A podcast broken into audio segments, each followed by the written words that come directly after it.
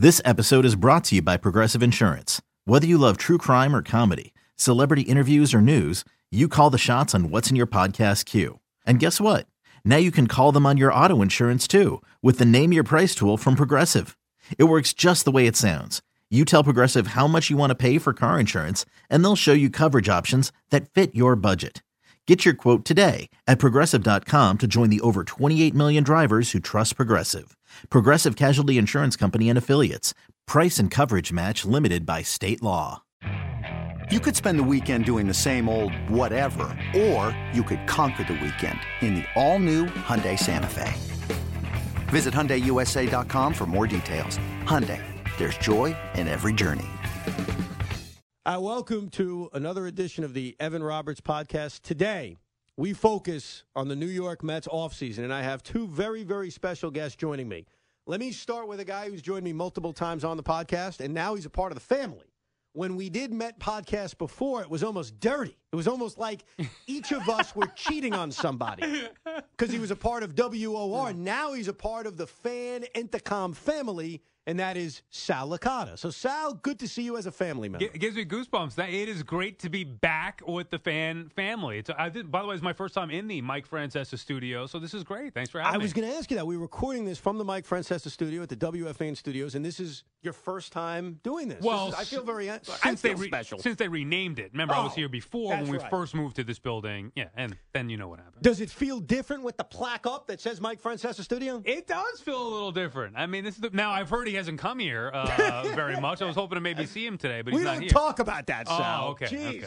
You haven't gotten a memo yet. Somebody said last week I was in here, he was here, and I was hoping maybe to see him today. But I want to Mike- thank him for that nice tweet. Yeah, he was very positive with you. That's a good job out Did he? Do we know if he sent that? Can Monzo confirm that? I mean, do you have any idea? Some two people. Uh, Why would we not think Mike tweeted a I, congratulations I don't to you know. via Twitter? Somebody at SNY asked me the same thing, and then Damon Amendolara, just as I was coming up here, asked me, "Hey, was nah. Mike really tweeting that?" I was Look, here's why they're, they're, they're all crazy. Mike legitimately tweets. I mean, that's what I've heard, right, Monzo? Monzo, you talking to a microphone? Are you guys on? Yeah, we're on. We're recording. No, he uh, he did tweet it because he texted me at two eighteen in the morning to retweet it for him. Oh, all right, thank you. That's Yeah. great. So there you go, confirmed. Thank how- you, Monzo. Appreciate I that. love how Mike calls or texts Monzo at three in the morning. Ah, can you retweet this for me? Here we go. Yeah. uh, please retweet this. Mickey Callaway doesn't know what he's doing. Okay, can you retweet that? You just imagine that now. Now, here is my other guest. This is a very special guy because if you've listened to the midday show with Joe and I, you've heard us talk about this guy. And I'll give him a nice build up with two things. Number one, he is the friend of mine who suggested long before it happened that the Mets and the Pirates make sense on a Jon Niese for Neil Walker trade. I brought it up to Jon Heyman. I cited my friend's idea. Heyman said it'll never happen, and it happened. And so this is the guy who came up with that trade idea. And you also may know him because he's in the fantasy baseball league, and Joe loves the team name, and that is simply Adam Eaton. And then it continues, but we're a family show, so I'm not going to say it even on a podcast. So, ladies and gentlemen, for the first time on air, the man who made the trade, Adam Eaton, and uh, can I say your real name at least? Sure, go ahead. Ryan McGee. Thank you very much for joining us. Thank today. you for having me. It's uh brings me back to what is it, eighth grade, ninth grade at Wendy's uh, in high school, having uh, probably similar debates to what we're about to have. Now, here's what you got to do, all right? Because it's your first time on the radio. It's a big test for you. You need to talk louder and you need to talk into the microphone directly, okay? Okay, I, Very got good. It. All right, well, it- we're getting there. All right. And it is very true. We used to go out for lunch at Lawrence High School. That's when they used to let the kids go out for lunch, and we would break down the Mets while eating spicy chicken sandwiches at Wendy's. Very, very true. So this is like bringing back memories. I, I'm not surprised by any of that, by the way. I don't think anybody not. listening. Yeah, right.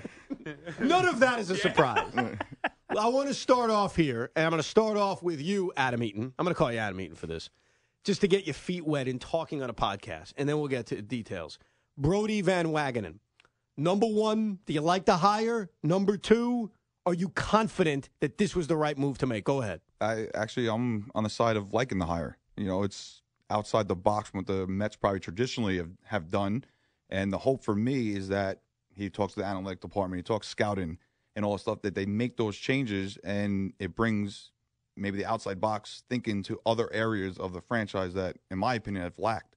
Did over you the last like? couple years? Did you like it, Sam? I, I I do like it because I like his attitude. I think that look, you get to a certain point, right? Anybody could sit there and say, "Oh yeah, we need good ball players. We need Machado. We need Realmuto. Whatever." I, I think that that's you get to a certain level and understand that people know how to put good teams together. But I like the intangibles as a GM to try to change the negative culture in the organization. That is something that has happened with that team, or at least from the outside, felt like has been happening with that team for a long time, and I don't think he's going to stand for that. So that alone, forget about his baseball beliefs and Tebow, and I'm sure we'll get to all those, you know, specific things. The hire of a positive person who's confident and ready to change the culture into winners, consistent winners, that intrigued me with, with this hire. The thing that intrigued me the most about him is unlocking the vault of Wilpon spending.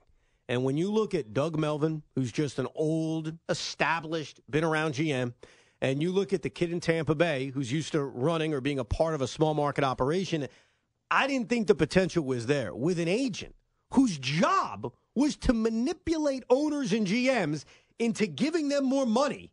You would think he's got the ability to talk to Jeff Wilpon in a room and say, Jeff, here's why we need to sign, and I'll use Machado as an example. You may not want to sign him, that's fine, but a guy like that, and use more than just stats, but say, this is the revenue he's going to bring in. Because that's what he did with Cespedes. When he sold the Mets on that horrendous second Cespedes contract, he sold them on that aspect.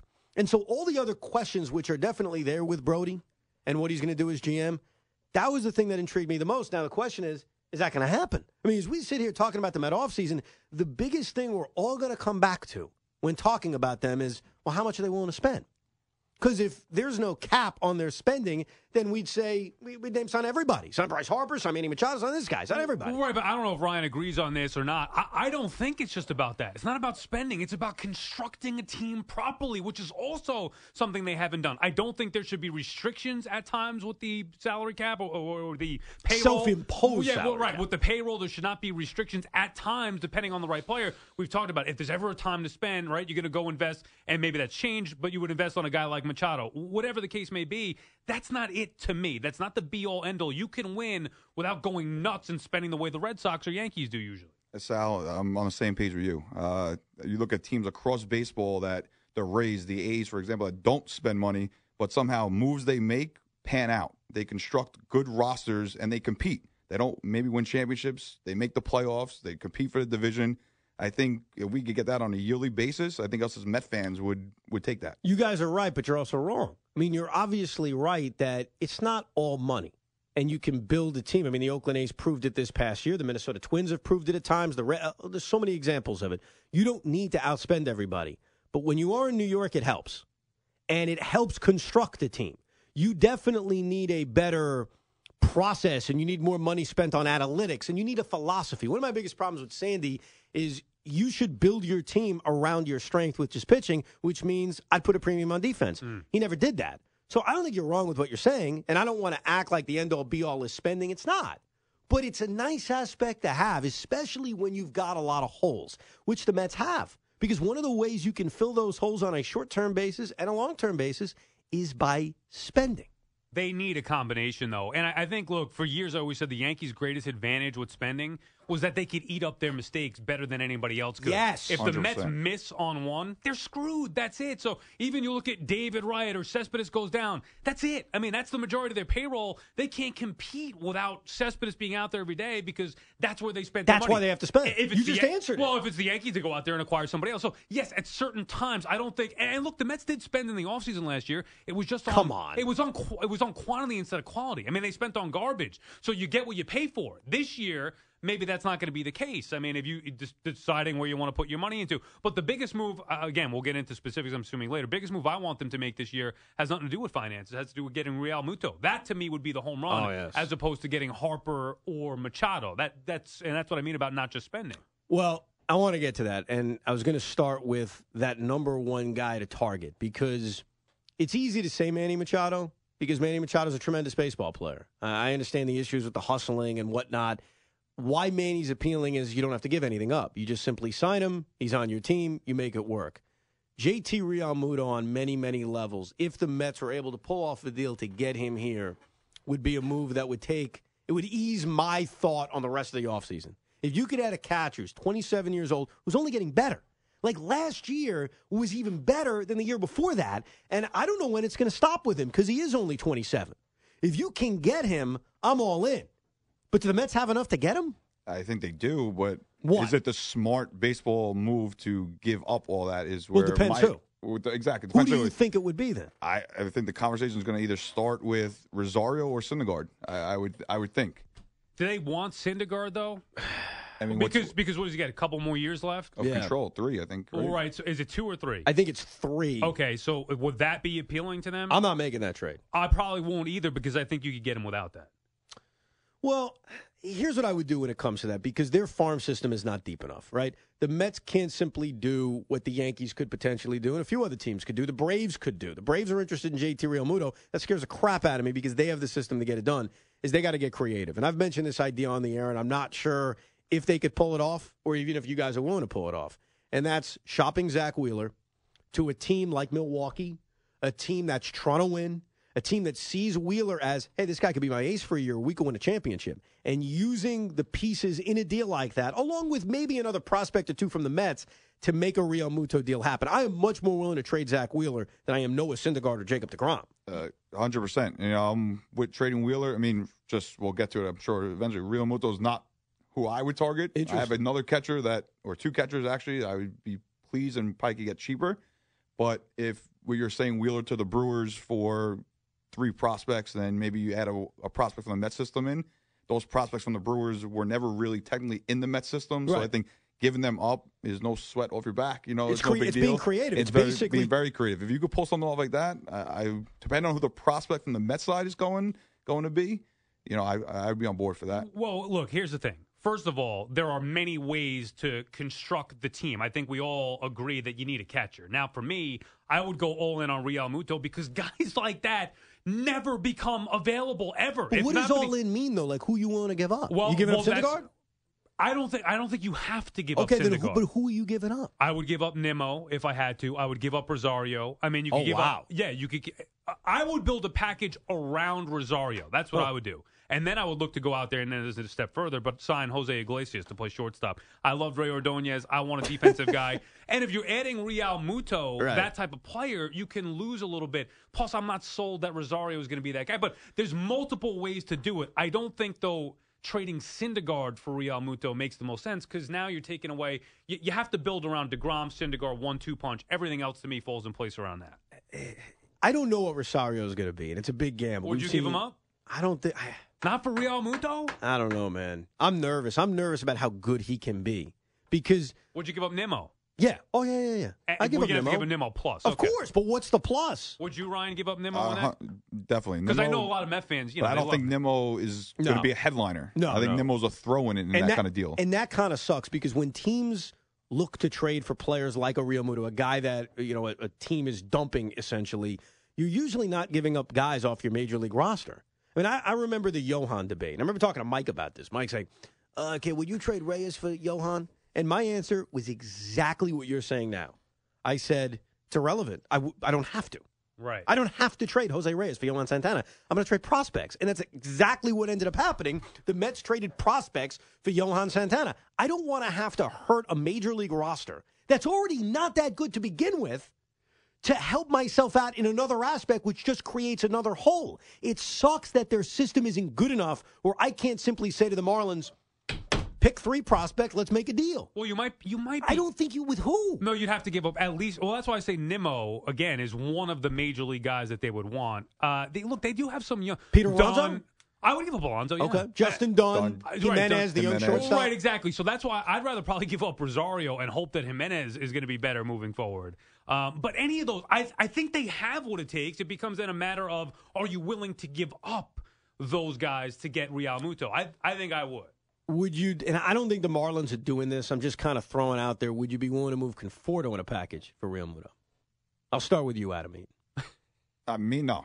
I you know I think we've seen Conforto put a pretty good year together. Then obviously the shoulder happened, and I think the you got to kind of buy in. At least I am buying in a little bit from the second half of last season. That now one you know what it 12, six, 16 months removed from the shoulder surgery. That this upcoming season, hopefully he's going to once again put it all together. Um, I wouldn't either.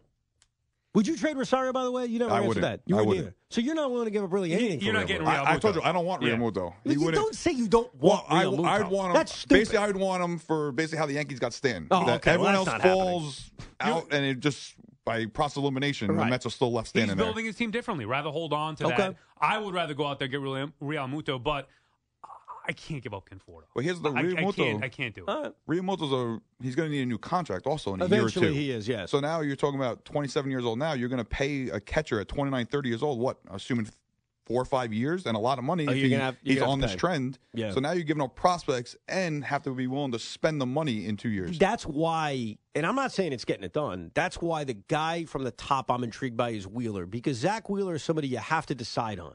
Um, either you're going to trade him during this offseason, you're going to trade him before the deadline, which means you weren't having a good year. You're going to re sign him, which means you're going to pay him a lot of money.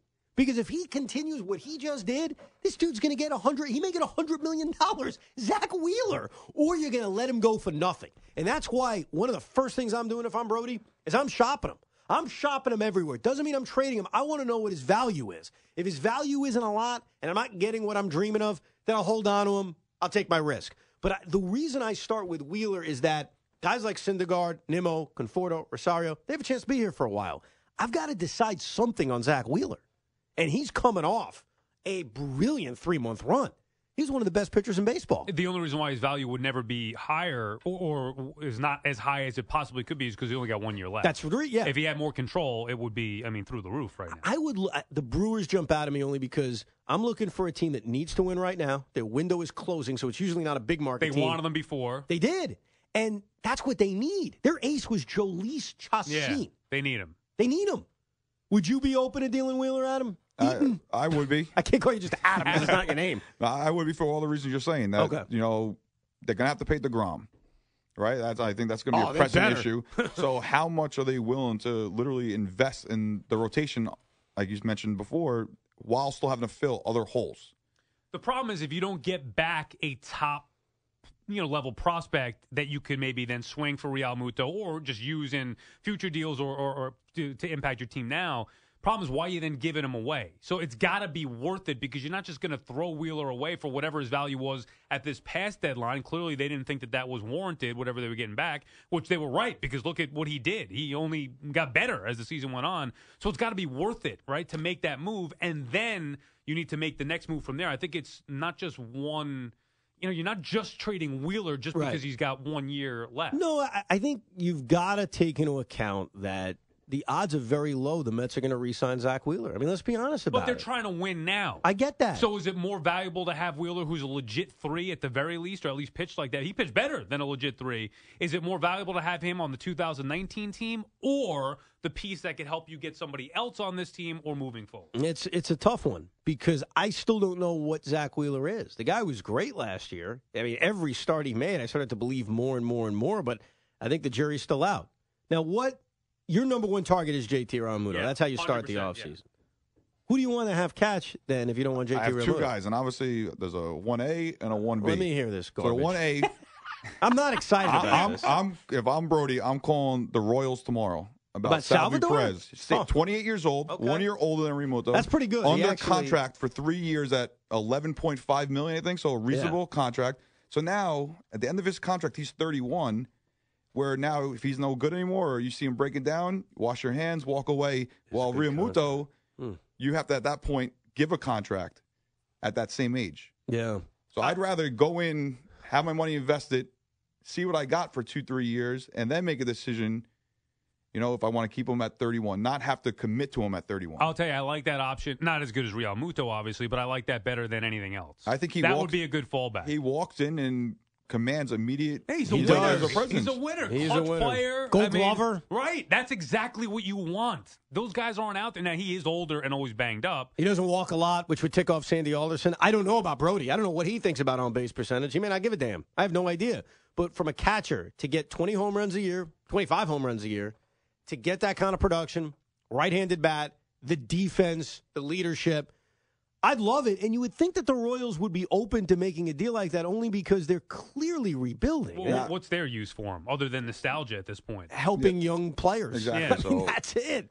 I think I think of the Mets once again. The creatives. I think the the key word this offseason I have down here: build a package around Matz I like it. To uh, Kansas City. to Kansas City. You Matz probably- and maybe Dom Smith and another lower prospect. You're not going to have to give up much to get him. You're taking on the money. Oh, right? I mean, disagree. you th- well, like because what? the money isn't that much. He's only making like eleven yeah, million but dollars he's a an year. aging catcher. He's I mean, twenty eight. He's not. He's aging in that look. He's not coming He's been off. of- around for, for a while. He's in, He has. He's not in great physical condition. Yeah. he looks older than what he is. Son of a bitch won the World Series MVP that I year. believe you know me. that, I know. I love him. I love his name too. I always like you know Sal, Salvi, whatever. So I, I always, always like that. I also sold Salvador Perez in fantasy to Adam Eaton right So before the deadline. That's Did even, produce- even more of a reason. He produced for you a little He, bit. he produced. The You're pie, pie to me. wife fell in love with him. And I love the bias. We all have it to a degree.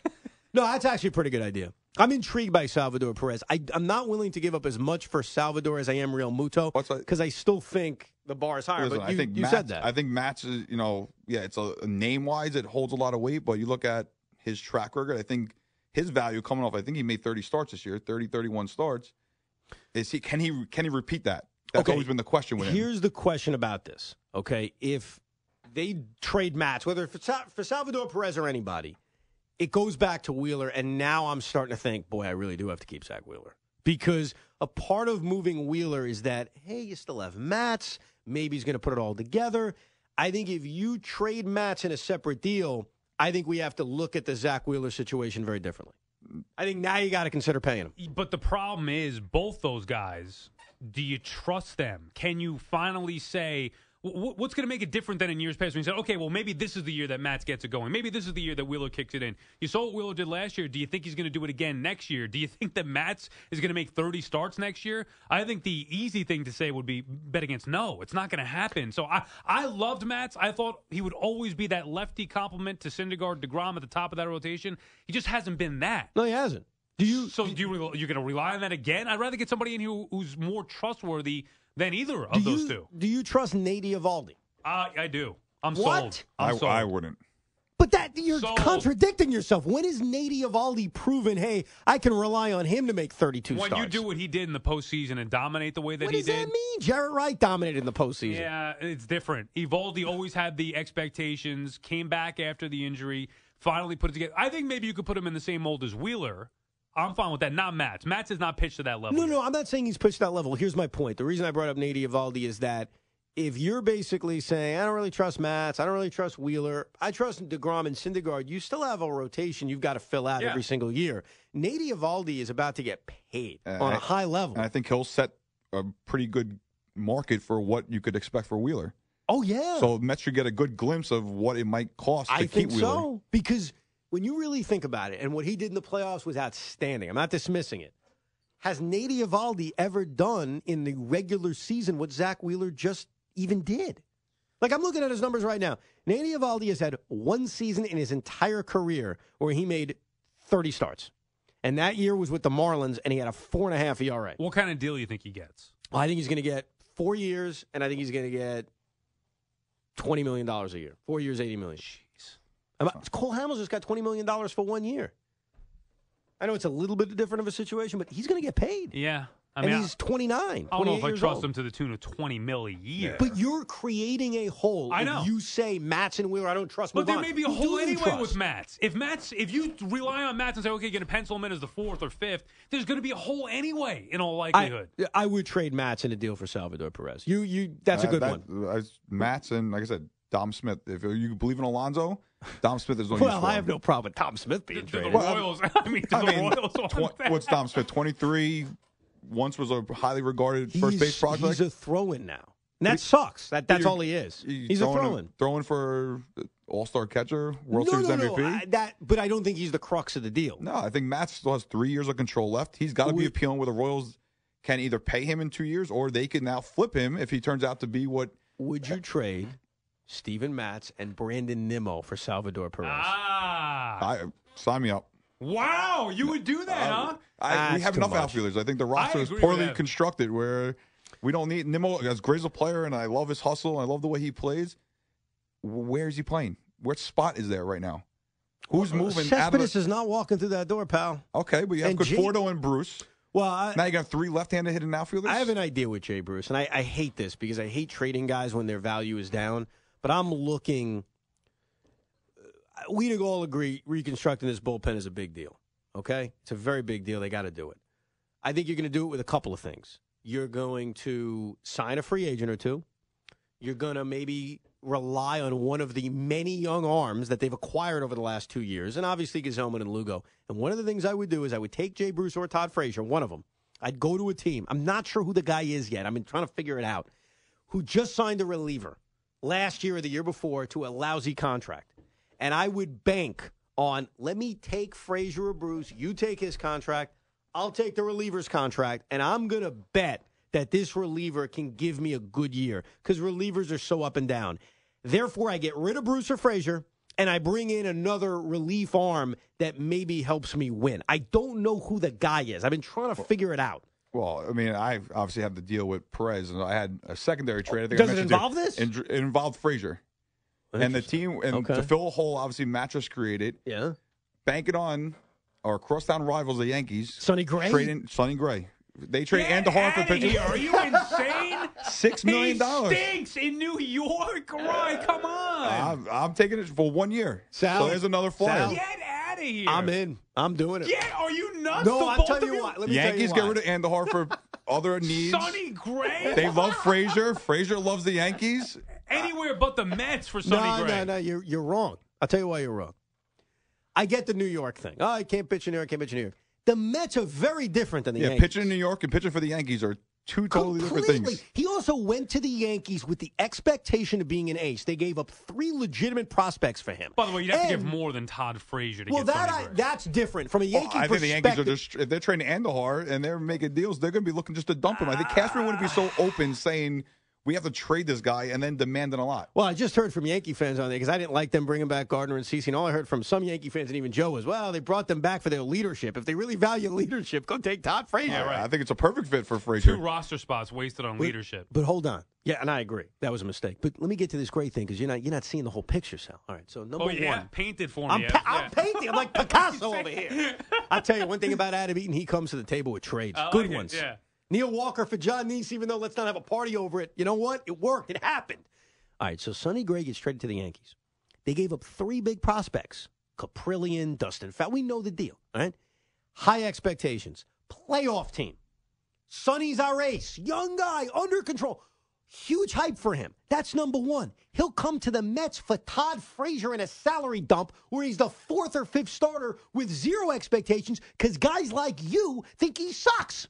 That's number No, one. no, he does suck. He sucked for the Yankees. And why? How For is he going to win with had the Mets? he Jacob co- Degrom couldn't win with the Mets. Sonny Gray's going to Oh get my- wins. That has no, stop with the wins. That has to do with offense. That we'll get to that. I want to see winning ball games. Sonny Gray couldn't get through five innings against the Orioles on Okay. most nights. But if you're flipping Matz for Sonny Gray and you're replacing Matz with Gray, I, I don't think you, Again, let's get realistic though. What are they going to have to give to get him? Frazier plus what? What? You're I not think gonna- it's just Frazier. dumping Sonny Gray to anybody. No, they're not. They're going to want young. They're going to want young players. I don't know what they. what- prospects at, at the very You least. think teams outside of New York value Gray in that way, where they're getting something like that? I think that? Gray's is his last year of control.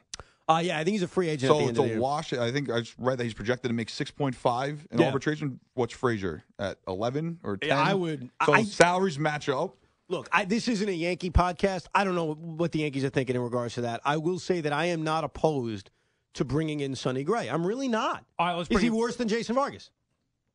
Uh, I, no. J- Jason Vargas is the worst pitcher I mean I've ever Okay. seen. Although he did re, you know, he did stabilize at the end of the year. I don't like him, but at least you could pencil him in for a fifth starter on a decent team. He could be a fifth starter. Let me ask you two things real quick. Yes. One, what seriously, what value do you think Todd Frazier possibly has? The- Forget the- Sonny Gray. Forget Sonny Gray. The point I made about Frazier and Bruce is that they don't have value, and that I would have to take back an equal contract of a disappointment. Well, how about and then that led me to the next thing, and I think this was brought up by Sherman of the Post. Go ahead. Months ago in the, the season. Bryan Shaw, right? Yes. Yeah. Now that would be a good one. A because Mickey Callaway familiarity with Cleveland. Right. B to your point, I love that guys in the bullpen off of down years looking for a bounce back if fully healthy. So that's the deal. You're taking on the money. The money's a wash. You give them an offensive player, and you So, take but a chance. Colorado's taking Frazier to be a bench player, Or Bruce, Oh, one of the oh, or two. Bruce. Okay. I, I think Todd, Jay Bruce misfits the Mets more than Todd Frazier does because Todd Frazier is their third baseman, and unless they're signing Manny Machado or they're doing something different,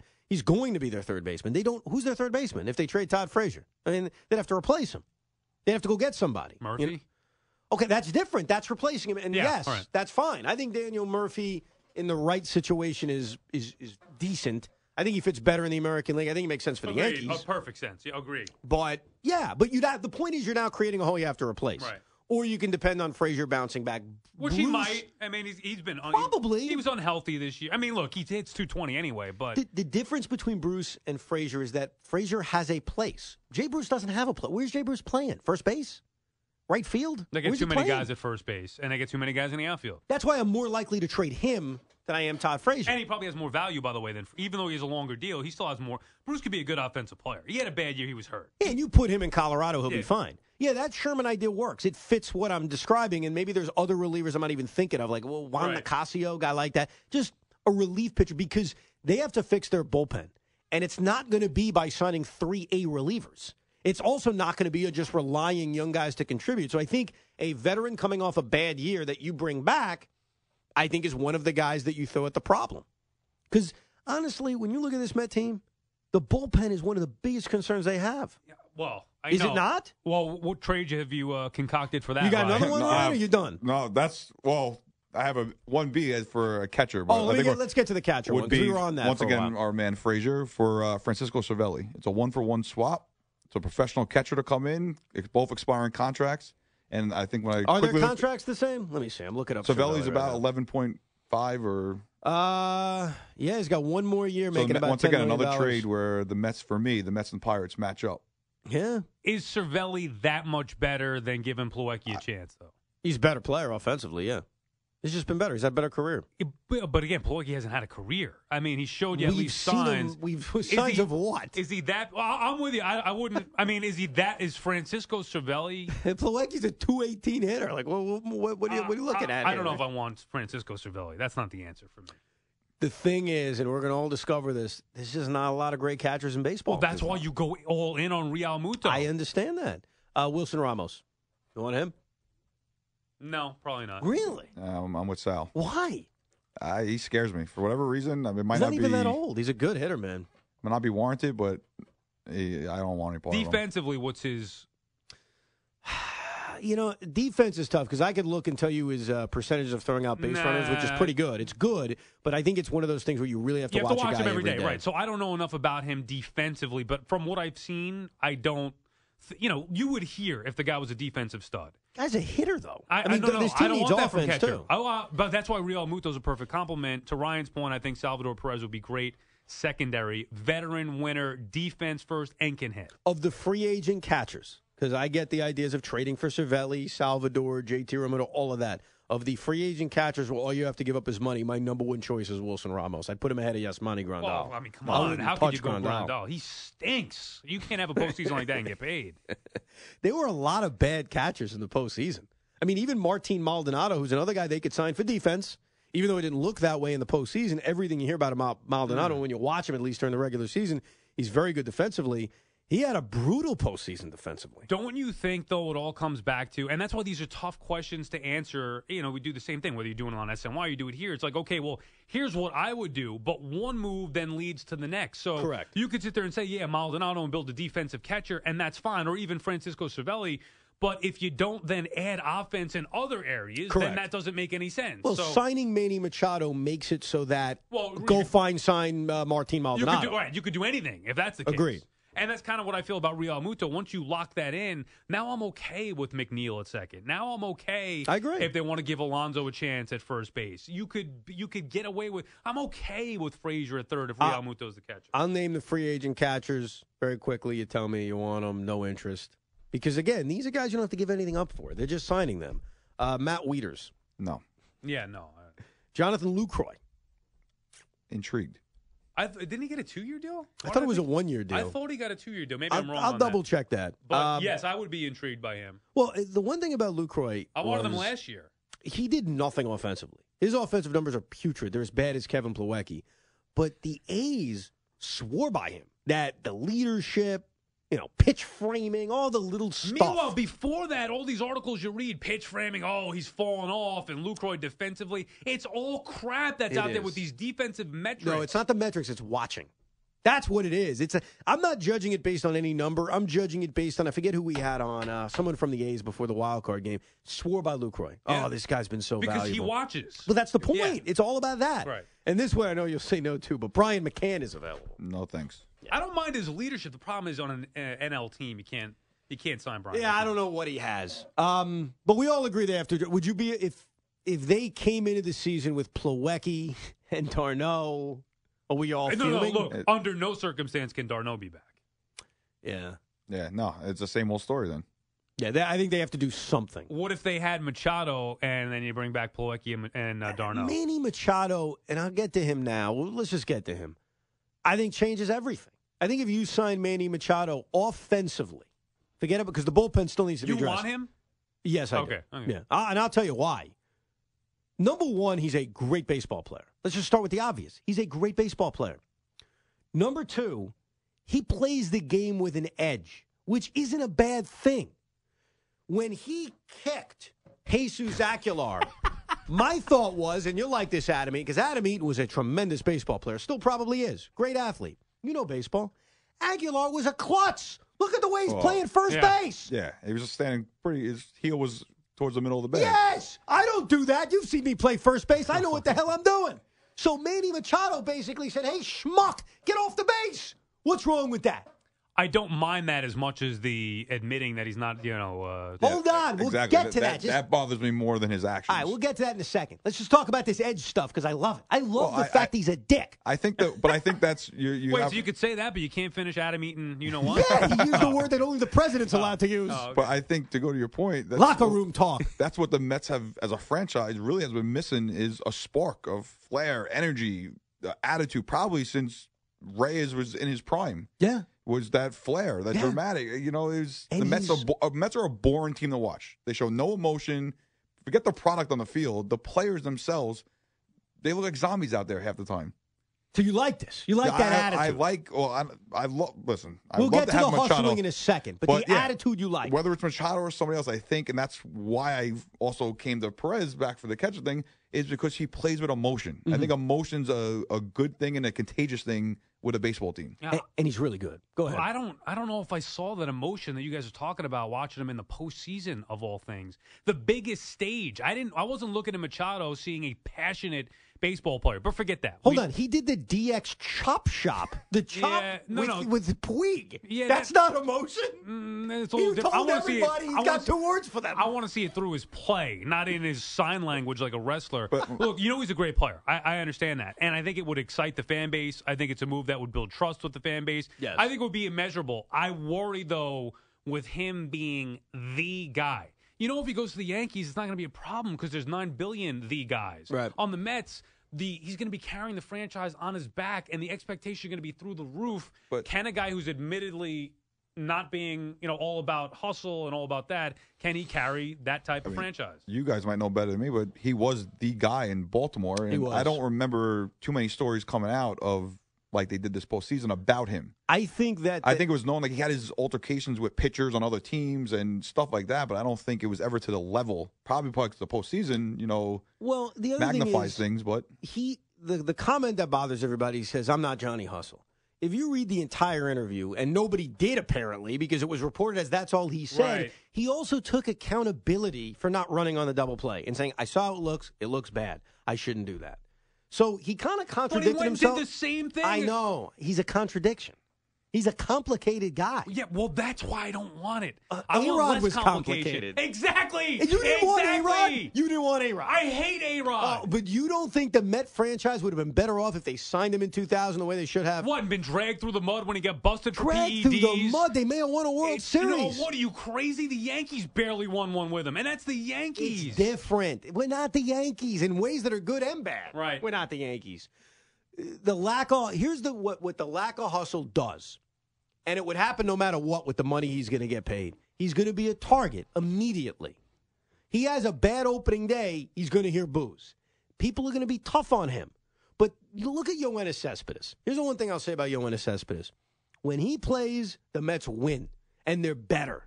The problem is he isn't on the field. The biggest problem with Yoenis Cespedes is not his attitude. It's not his lack of hustle on a ball in the corner in left field. That's not it. His problem is he doesn't play. I think Manny Machado is so good that if he plays, Met fans will be able to look past the lack of hustle because he'll be the best position player maybe the franchise has ever had. He's got that level, and he's young enough where you can enjoy him maybe for 12 years. Now, let me. Did I win this? No, uh, look, I think more Bobby Bonilla than uh, Bobby Bonilla.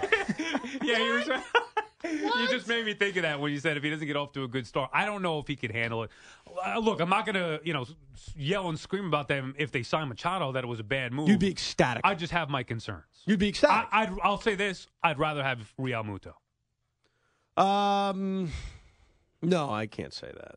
I'd be either one of those moves would excite me as a Met fan. I'd be very, very excited. Obviously, with Realmuto, a lot of it depends on what they give up. But Manny Machado is a is, is a Hall of Fame talent. Let's not forget that. And by the way, we haven't even brought up where he'd play here. I don't give a damn where he'd play here. It doesn't matter. Yeah. Play him at shortstop. Move Rosario to third. I don't care. Trade Frazier. The hell does it matter? Right? Well, I mean, Machado doesn't grade out too well as a defensive Listen, shortstop. man, he gets to decide So- for year one. This, year one, yeah, I think long term, Yeah. he would have to be on the the impression and the agreement that he was eventually going to have to slide over. Yeah, no, I think so. Well, then how about this? trade for Realmuto. You could trade a package around Rosario, right. and then you sign Machado. And now you now look. I know it sounds unrealistic, and it probably is unrealistic. But you're only really spending on one guy right now. You're spending mega, but you're spending on that, and you're trading Rosario to get Realmuto. And now you have legit two young All Stars in their prime of their careers, up the middle on this team. I mean, I don't see how they could get much better than that. Yeah, the problem is they're gonna have to pay both of them, and that's why it'll likely Well, not happen. eventually. You don't have to pay Real Eventually. Muto right now. you're close to paying, and then you're gonna pay deGrom. I mean, if if the Mets were different and really Brodie can get ownership to open up the vault, uh, then that could happen. Let me go around the diamond real quick on this team. First base, are we all good with Alonso getting a crack at the job first? I, I I'm fine with it. it. de- Depending on the other players they fill holes with. If names that we're mentioning are come into fold for the Mets, and then then I think Alonso should get his shot at two weeks after April. Well, right. what, what are the exactly? What are the other options? I mean, we're talking about Jay Bruce. We're talking about Cespedes if he comes back. You're Dom talking about Smith. Dom Smith, Wilmer Flores. I mean, if those are the options, then I don't see how you can't give Alonso a legit shot again after the you know the clock or whatever. Yeah, I mean, that's that stupid thing. I, But you I- agree it doesn't make sense. No, right? it doesn't because you're losing a year of service time. I agree. It You doesn't can't make do it as much as you'd like to see him on opening day. You're out there at the game and you want to You're see right. him. He, it doesn't make sense. I think it's very important for the success of this franchise that Peter Alonso becomes the first baseman in hits. They have a lot of holes as it is. First base shouldn't be one of them. So I think that you need protection.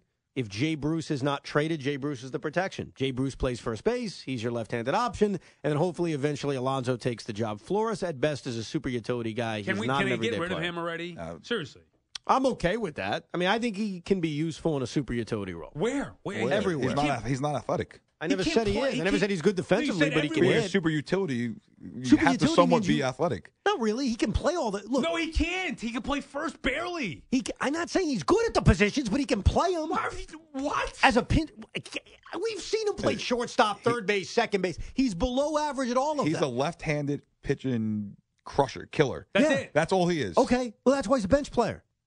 Right, I'm not but, saying he's an everyday player. I don't mind him being on this team.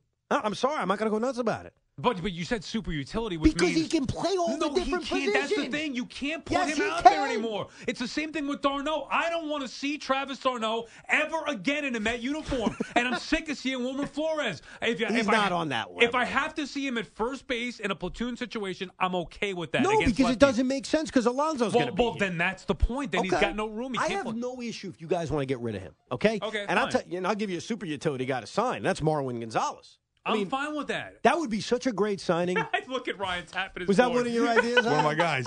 Well, because you know why? Because Marwin Gonzalez makes sense for everybody. He's a fit for every team. He can play anywhere. He's yeah. He grades out at every position above average. He he he fills many needs on every team, like you said.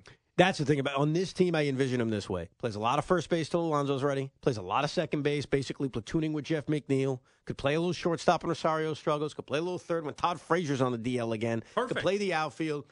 The problem is he's going to get paid a lot of money. He's a Boris guy, and they're not going to sign him. Well, like Is what? it- What's he going to get per year? Is he though? Because the Astros didn't even offer him a qualifying offer. That must mean to me that signals they don't think he's going to get a big contract. That he might be willing to accept a seventeen point five million dollar offer. Hmm. They think he's going to get paid. Then they they have no worries losing the draft pick. That's the way Yeah. I read that situation. Maybe. I, I don't know. I, I think he's so valuable. Like, he makes sense for the Yankees. He makes sense for every team in baseball. Maybe more valuable in the National League, though, Uh, sure. Yeah. right? Yeah, because of the pitcher hitting it. I Well, mean, it. You don't have you don't have the luxury of a DH spot. Right. You, you know, He's a good baseball player. He'd be a great addition, and that leads to second base. Did you guys see enough from Jeff McNeil to want him to play every day right out of the gate? I saw enough that I have to. I would think he would earned himself the opportunity to at least go into camp with the best shot to play And who's second the base. but who's the backup plan if it well, doesn't that's work? I, I Wilmer mean, Flores. Well, no, I had a name written down that uh, Sal mentioned before Who? is Iglesias. I think you need insurance. Even if Rosario's on his team, you need somebody that could play shortstop. Last year was Reyes. right. If Rosario gets banged up, needs a day off, or pinch hit, whatever the situation may be, who's right now? Who's their backup shortstop? They don't have one. Mm. So you're going to need to bring somebody in because it's not in AAA that could play shortstop.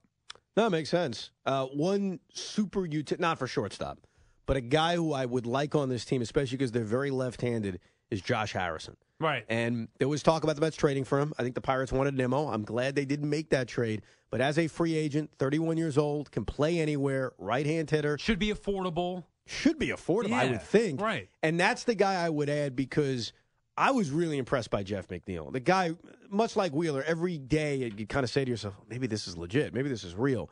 But they have to give themselves insurance because it may not work. Same thing with Alonso at first base.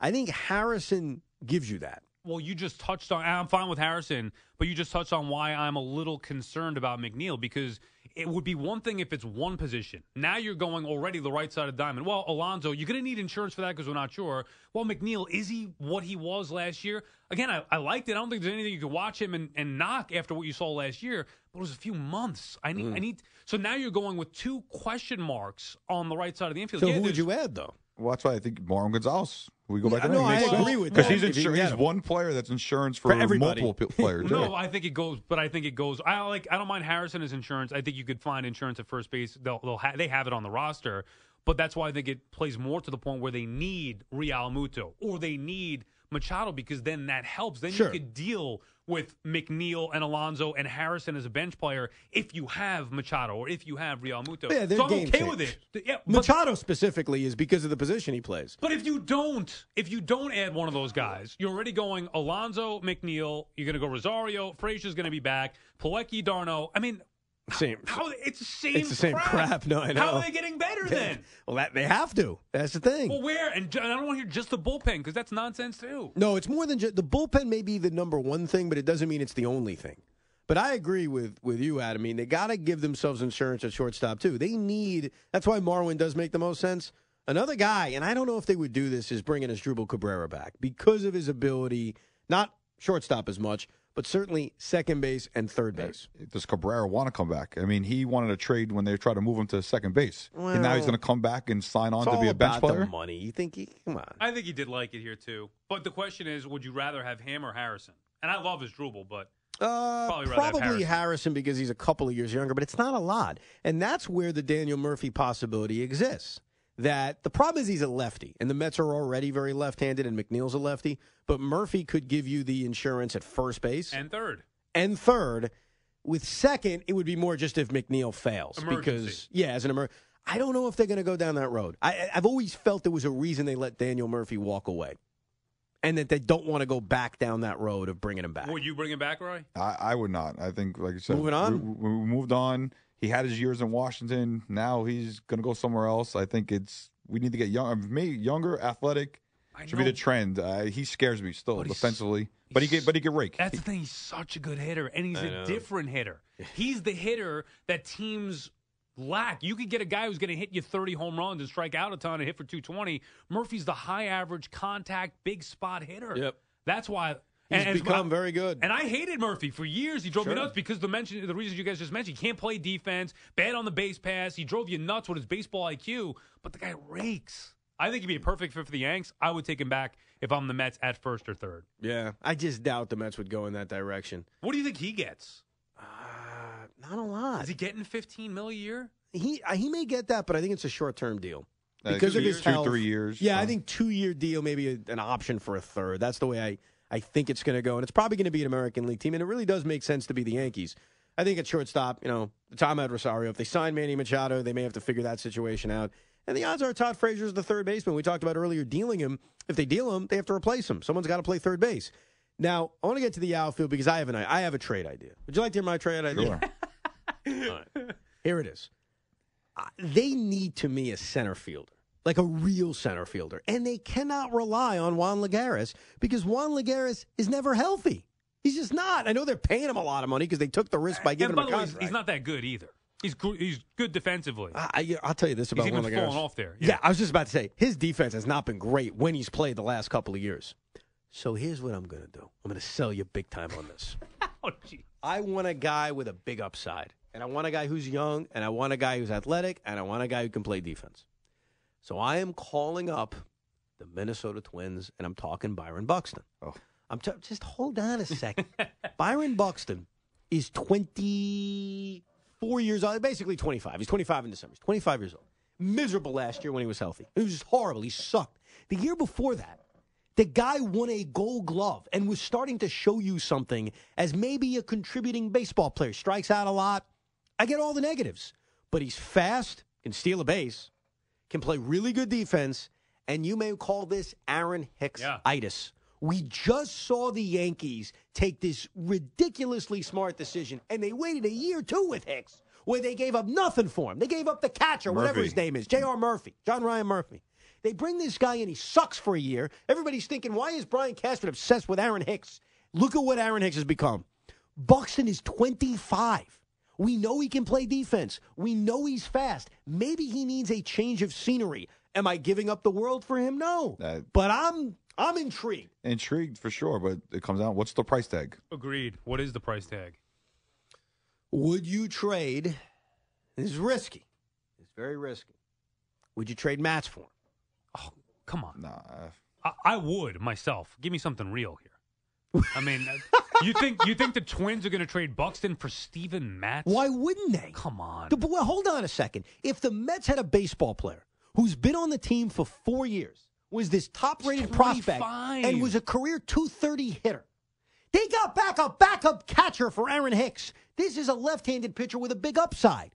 Matz has done more at the major league level, has had more success at the major league level than Byron Buxton has, and they came up the exact same year, 2015. What am I missing? You think Matz gets it done, Ryan? I, I don't. I think I, mean, I don't see the incentive from the twin side. Yeah. He's the incentive. The guy hit 155 last year. How about Matz and Nimmo? I'm not doing that. The twins are doing that. The Twins yeah, are right. doing well, that. right. The Twins would do I that. can't believe you don't think Steven Matz would. Where is I don't think Buxton one for right? one it, it gets it done. I don't know the Buxton price tag. He's a 25 year old still with great potential. And I'm sure he's under wouldn't want him. control for Yeah, three right. more years. Uh, he is a he's arbitration eligible this season. so three more years. Yeah. Yeah. So that's a lot of control to give up for there's Steven value, Matz. They traded Aaron Hicks with one, two, four, year- three years control. Same thing. Well, probably Buxton probably played into the trading Aaron Hicks. Maybe. I mean, Boy, maybe he did. I'd kill for Hicks. I've been saying I would wheeler for Hicks straight up. Oh, I've suggested I that mean, on the air. goodness, People yeah. think I'm nuts. Yeah. The Twins traded Aaron Hicks after three years. Buxton's been with the Twins for four years. Hicks was 25, turning 26. Buxton's 24, turning, turning 25. Uh, both were pretty highly regarded. Buxton was a first round pick. Hicks was a first round pick. You know why I love What's the difference? What am I? What the hell is the difference? I, I just don't know what the value is for Minnesota. You'd have to ask their perspective. they took back J.R. Murphy for Aaron Hicks. a little different. I What's think, the- I just get- laid you the facts. no, What's different? I know. I feel like Buxton was more hyped than Hicks. And maybe not. Maybe maybe you can get him on the cheap. I like the idea because I don't see the great alternate options in center field that are out there. So I like your philosophy of Oh, trying thank to you. At least you a- like the idea. Well, no, I do because you take. Give me the other center fielders you're going to go get. I mean, you want Adam Jones? I like Adam Jones, but is he a center Well, fielder anymore at this point? mean, going career? back to I think where Evan started this, for Wheeler to Milwaukee, don't they still have Broxton? No. No. No, they. Uh, oh no, they do actually. You're Keon right. Broxton, Keon right? Broxton. Yeah, what happened to him? Because he was a big prospect for a while. Has he turned in anything? Let me check out his number. See what he's been up to. Keon Broxton. Uh, ah, Jesus, he sucked last year too. I don't know if he's ever going to turn into anything, but he and he's older too than Bucks, and He's almost 29 already, which is kind of surprising because you feel like he's still this prospect. Uh, they they have to do something in center The field. free agents, though, in center field, from what I remember looking at, Adam Jones is the only one that would be intriguing to me. AJ of his- Pollock is the other one. AJ Pollock's the big fish. That's the big fish. That's the most established fit. The problem is he's 31 and he's always hurt. Exactly. Can he stay healthy? I don't know. He hasn't want been able to in his career, but when he plays, he's very, very good. That, but he's the guy. Last year, let's see his number. Last year, he played 113 games. Guy's only had one full year in his career, and that was in 2015. Boy, you talk about injuries. Last no year. Yeah. 257, 800 OPS, 21 home runs, 65 RBIs. I think with him, it's going to come down to the contract. What, what is AJ Pollock asking for? I have no idea. I They mean, he's always hurt. You're saying he's the best center fielder on the market. Oh, yeah. Who else is there? Right. Adam Jones is, is too old for that at this point. It's not Adam Jones. And he's not coming off the greatest year in the world either. And, a, and remember too, now with the market being the way that it is, last year was was dreadful. I'm assuming it's not going to change dram- uh, dramatically this year. Maybe you get him at a value. The problem is there are just not great options in center field. And that's why you have to think of something that's a like little that. bit different. Buxton's different. It is fair to say I don't know what the Twins would want. I don't know if Steven Matz would be enough. I assumed it would be. And I'm usually tough on thinking that that wouldn't be enough trades that I try to come up with. But I don't know. I don't know what they would want from him. That's uh, For that's him. a that's a call that you Brodie should definitely be making though. Oh, yeah. and investigating. If they could get Buxton for Matz, I would do that in a heartbeat. You would, and you would too. Adam Eaton. I, I would think about it. All right. I'm not ready to jump right in right now, but I definitely think about it. Because the outfield right now is Conforto and Nimmo in the corners. You need a right? center You fielder. need, you, I agree with you. Or the center fielders, Nimmo or Conforto with Jay Bruce back in the outfield. This- Three left-hand hitters. This team was good when Cespedes was able to play center field. That was the best team that they had when they were able to field Conforto in one corner. They had Granderson at the time, but Cespedes was the center fielder, and that was the truest thing, or the closest thing they've had to a true center fielder in years. An everyday center fielder. You can Yeah. give me Lagares, but again, I'm not counting him as an everyday player. I agree with you, and he wasn't really a center fielder, but he did it. He did it fine. He was okay. There just there's no answer right now. Now, Aaron Hicks is a free agent at the end of this season. I don't know what the Yankees are thinking. I don't know how highly they view Florial as being close and Clint Frazier with the concussion issue. So Hicks is a guy they could target. The Mets could at the end of the year. I have mentioned on the air Wheeler for Hicks. Every Met fan I've brought it up to says no. You They're would make nuts. the trade. The same people that want to build Nimmo a statue because he walks every time off hate Aaron Hicks. Look at Aaron Hicks' numbers: switch hitter, Gold Glover in center field, hits with power. I mean, what don't you like about Aaron Hicks? That he's a good all-around ball Would player. you make that trade? I, I would. really? Yeah, I So I mean, who am I? ta- every time I bring this up on the air, uh, Met fan. "Oh, to, to get something, you have to give up something. Right. That's Yes. what they fail to understand. the the thing about Wheeler for Hicks is that it's perfect. They're both free agents at the end of the year. They both have that. I don't think the Yankees would do it at this point. I don't even know if the Mets. I don't know if either team would do it because just because of the Yankee Met dynamic. Right. But to, to have Aaron Hicks on the Mets would be awesome. He's exactly what they need. Guy who gets on base, like you said, really good defensively, switch hitter. Oh my goodness. That's what's tough about this offseason. I don't see where the fix is in the outfield, other than just hoping. And that's been the Mets' strategy for a while, just hoping. Hoping Juan Lagares becomes the player that he's never become. Or Yeah. Tim Tebow becomes an Oh. outfielder. it's a it's a logjam right now out there. You know, Cespedes being out for obviously the foreseeable future, not knowing when he's coming back is like you said. What who's the answer? It's going to be the same three four guys. It seems Yeah. you know than it's been. And don't you think though that it boils down to at least to me, too many seasons now they haven't had a true center fielder playing center field. Yes. They don't have an actual first baseman playing first base. Like I'm tired of the, they don't haven't had a shortstop play shortstop outside of this year who's a rookie. I'm tired of the misfits trying to get jammed in to positions that they haven't played. They got a manager who's never managed. Now a GM who's never been a GM before. I mean, it's all over the place. good. That's true. They, you know, we started by saying that to me, they need to put more of a premium on defense. It's tough to do. I mean, they should, but there's no perfect, easy answer out there to make it that way. But they do need to put a premium on defense. I think defense at first base is important. We saw with Mark Teixeira when he went to the Yankees. He saved errors for Derek Jeter. Right. Tons of them. I know Alonso, one of the big issues is his defense. But that's the problem. Like, in a way, we're contradictions because you want to give Alonso a chance because I think it's important for them to develop players instead of just trying to buy at every position. But the defense on this team is not good. And, it's not getting any better. And by the way, people who underrate defense at first, and I know everybody always talks about Keith Hernandez, but maybe more our generation. You guys remember how great it was watching John Olerud over there? He was great. I mean, how The fuck- drop-off with oh, Zeile Oh my goodness, was dude. huge. Yeah, I, Olerud. I mean, going up to get high throws, scooping low throws. He was so smooth around the bag. You miss having a good defensive first baseman, and such a, a devalued thing in today's game. I can't be mad at him because I know he took. I think he took less money, but Olerud leaving to go to oh, Seattle. that sucked. hurt, man. Yeah. He wanted to go home, but that hurt. I know I can't blame him, but man, Todd Zeile did a better job than I thought he would. So I give Zeile credit, but he was no John Olerud. 99 team to me was always m- my favorite team more so than 2000. That's because Mike Olerud. Hampton was on the 2000. No, team. Because of Olerud. No, Olerud too. Yeah. Where would you rank that, by the way, as amongst greatest trades in Mets history? Robert Person for John Olerud. I mean, a that's great I mean, come on. And I liked Robert Person. I was a big fan of Robert Person. I liked him. Uh, I would say that it was better than, and I think, I think I'm trying to think back. They traded, yeah, Robert Person for John Olerud. Where the greatest Met? Well, Gary Carter trades up there. Um, of the more recent time of like our I mean, era, just think of just to me that always comes to mind because I remember at the time it was you a know, great trade. Oh my goodness, Yeah, Robert Olrud Person was a, for I mean, John Olrud Olerud. was a machine. I know. the most underrated probably player on on those big time teams. Nah, he was really good. He was really good. Uh, let's get to this bullpen. We touched that they have to to to improve it. Who would be your number one target out of the bullpen in free agency? Zach Britton. I'm going sinker baller in that ballpark. I think it plays. He's 31, I Mhm. believe. So I don't think it's going to take a four year deal to get him. Maybe two, three years, reasonably priced. Uh, you know, he's closed in the American League East, which has Mhm. got to hold some weight. He's pressure situations. Just finished a year out in New York, so he's pitched here. So I, You prefer him over Kimbrel. yeah, Kimbrel scares me. You don't want Craig Kimbrel. I think he's one fastball away. Okay. Um, if the I Mets, would not touch Kimbrel. who do you prefer the most then out of the pen? I don't like building these things via free agency with the big guys, although I think Ryan's onto something with Britton.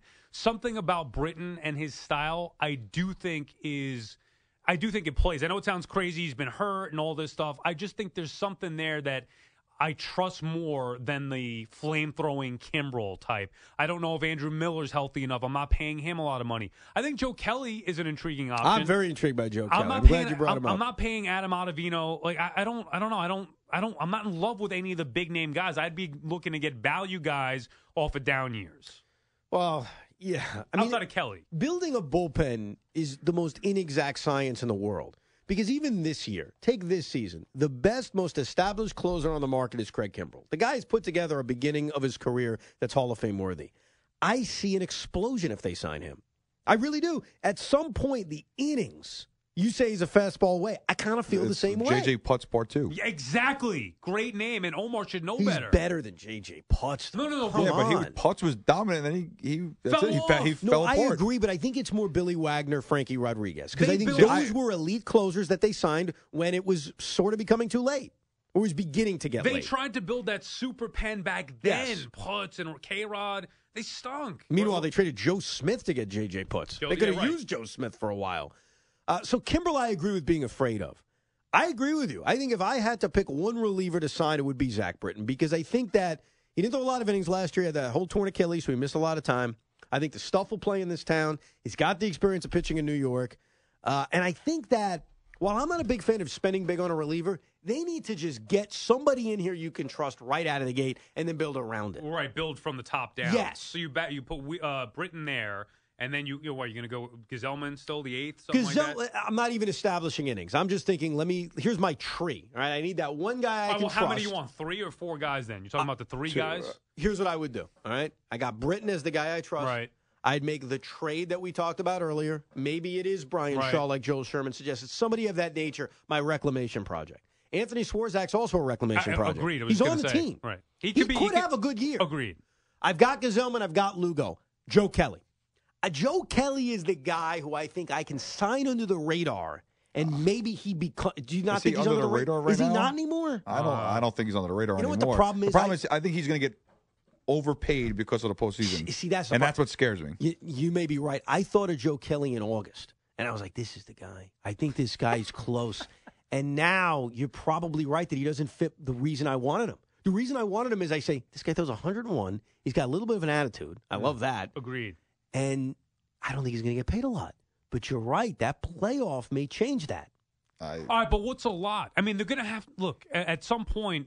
they need so much that as much as I hate spending big on relievers, you, you're going to have to pay somebody to come in here and throw out of the pen. What about So- Brad Brach coming That off a down year? That was my name because I think it goes to what you're saying about Kelly, but Yeah.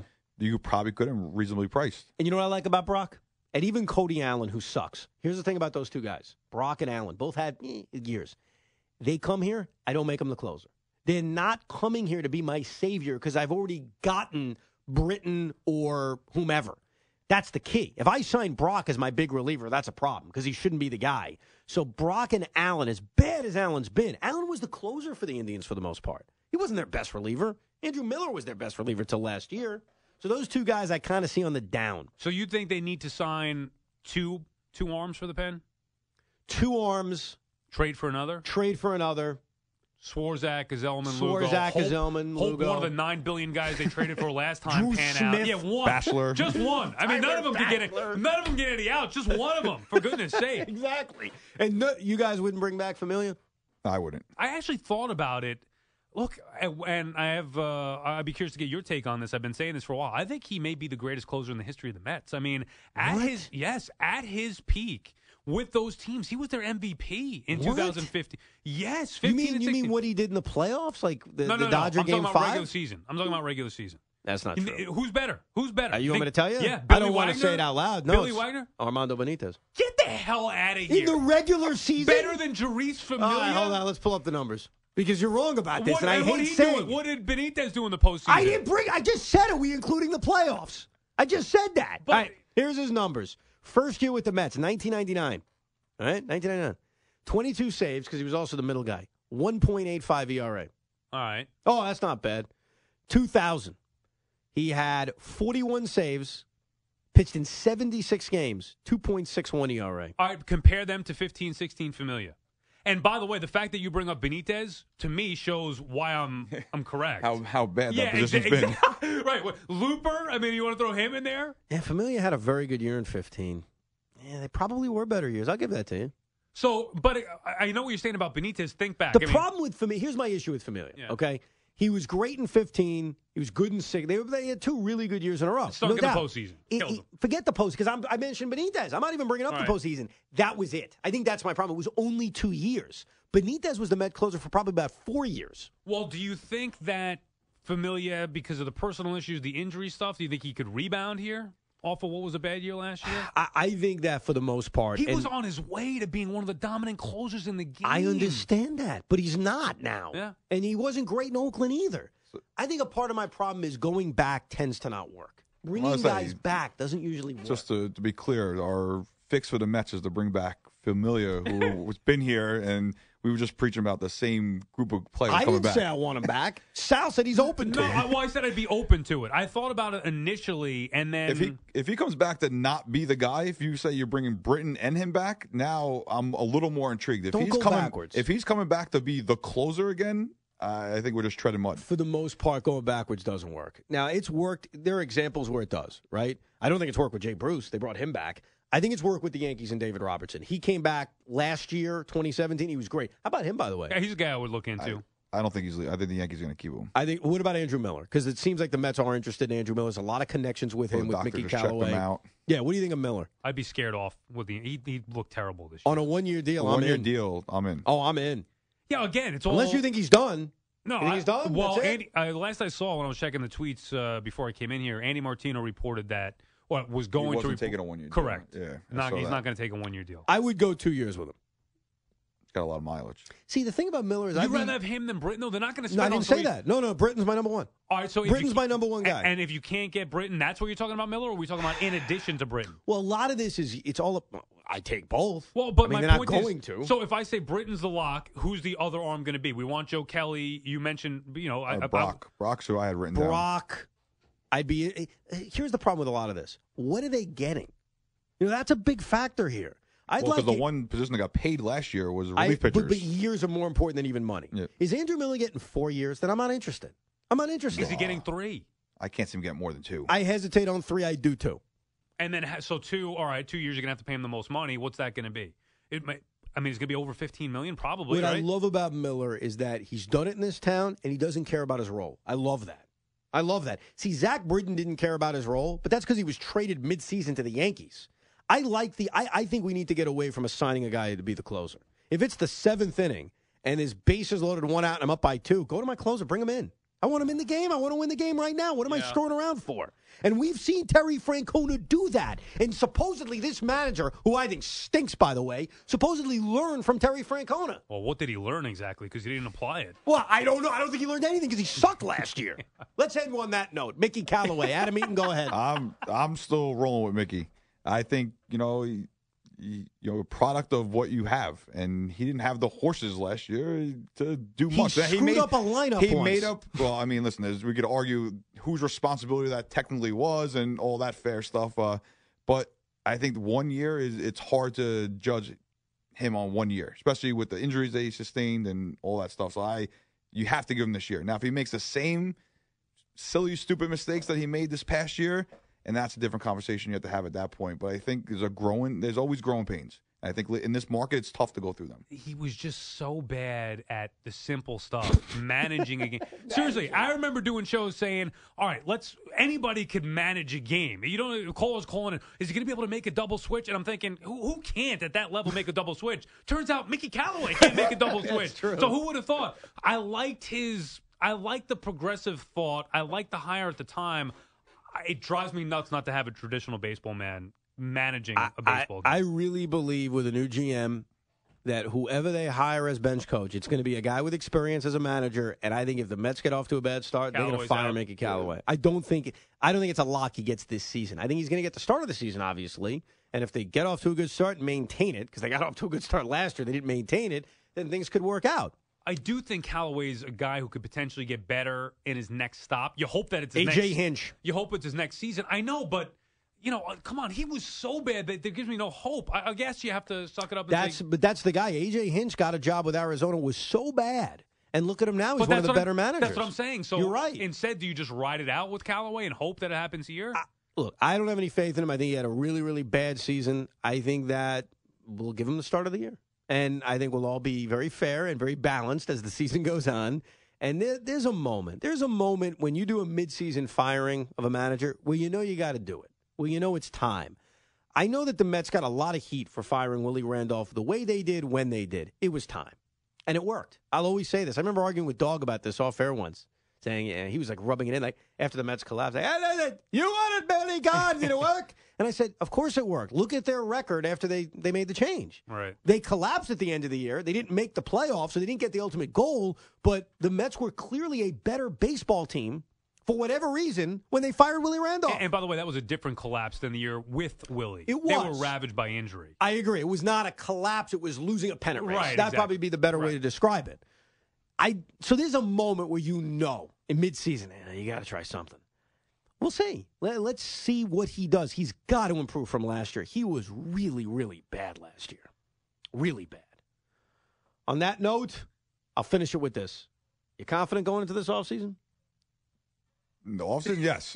Actually, I I think well, how we started with Brodie's a breath of fresh air. You know, like you said, maybe the agent comes out of him and selling players and other agents and coming and working out contract deals with them, and more importantly with the Wilpons, figuring out how to get them maybe to spend the extra five, ten million hmm. dollars than years past. So I would confident going in. We'll see how it plays out. What about you? You feeling good? I I I want to be excited. I want to feel good. I can't say that I'm confident. I need to see a lot before I get to confidence. I am. The word is excited slash intrigued. I really want to see what this guy does. I'm so curious. There's a very good chance we're all going to be screaming and yelling before opening day, and it's going to be the same old, same old. Everything's got to break right. Then maybe the Mets are good, or maybe he's going to deliver. But we'll find out. I want to thank you, Sal Licata, for coming in. Thanks for having me. Adam Eaton. Thanks You've for heard having him me. before. You've heard him um, mentioned before. Thank you, fellas. I appreciate it.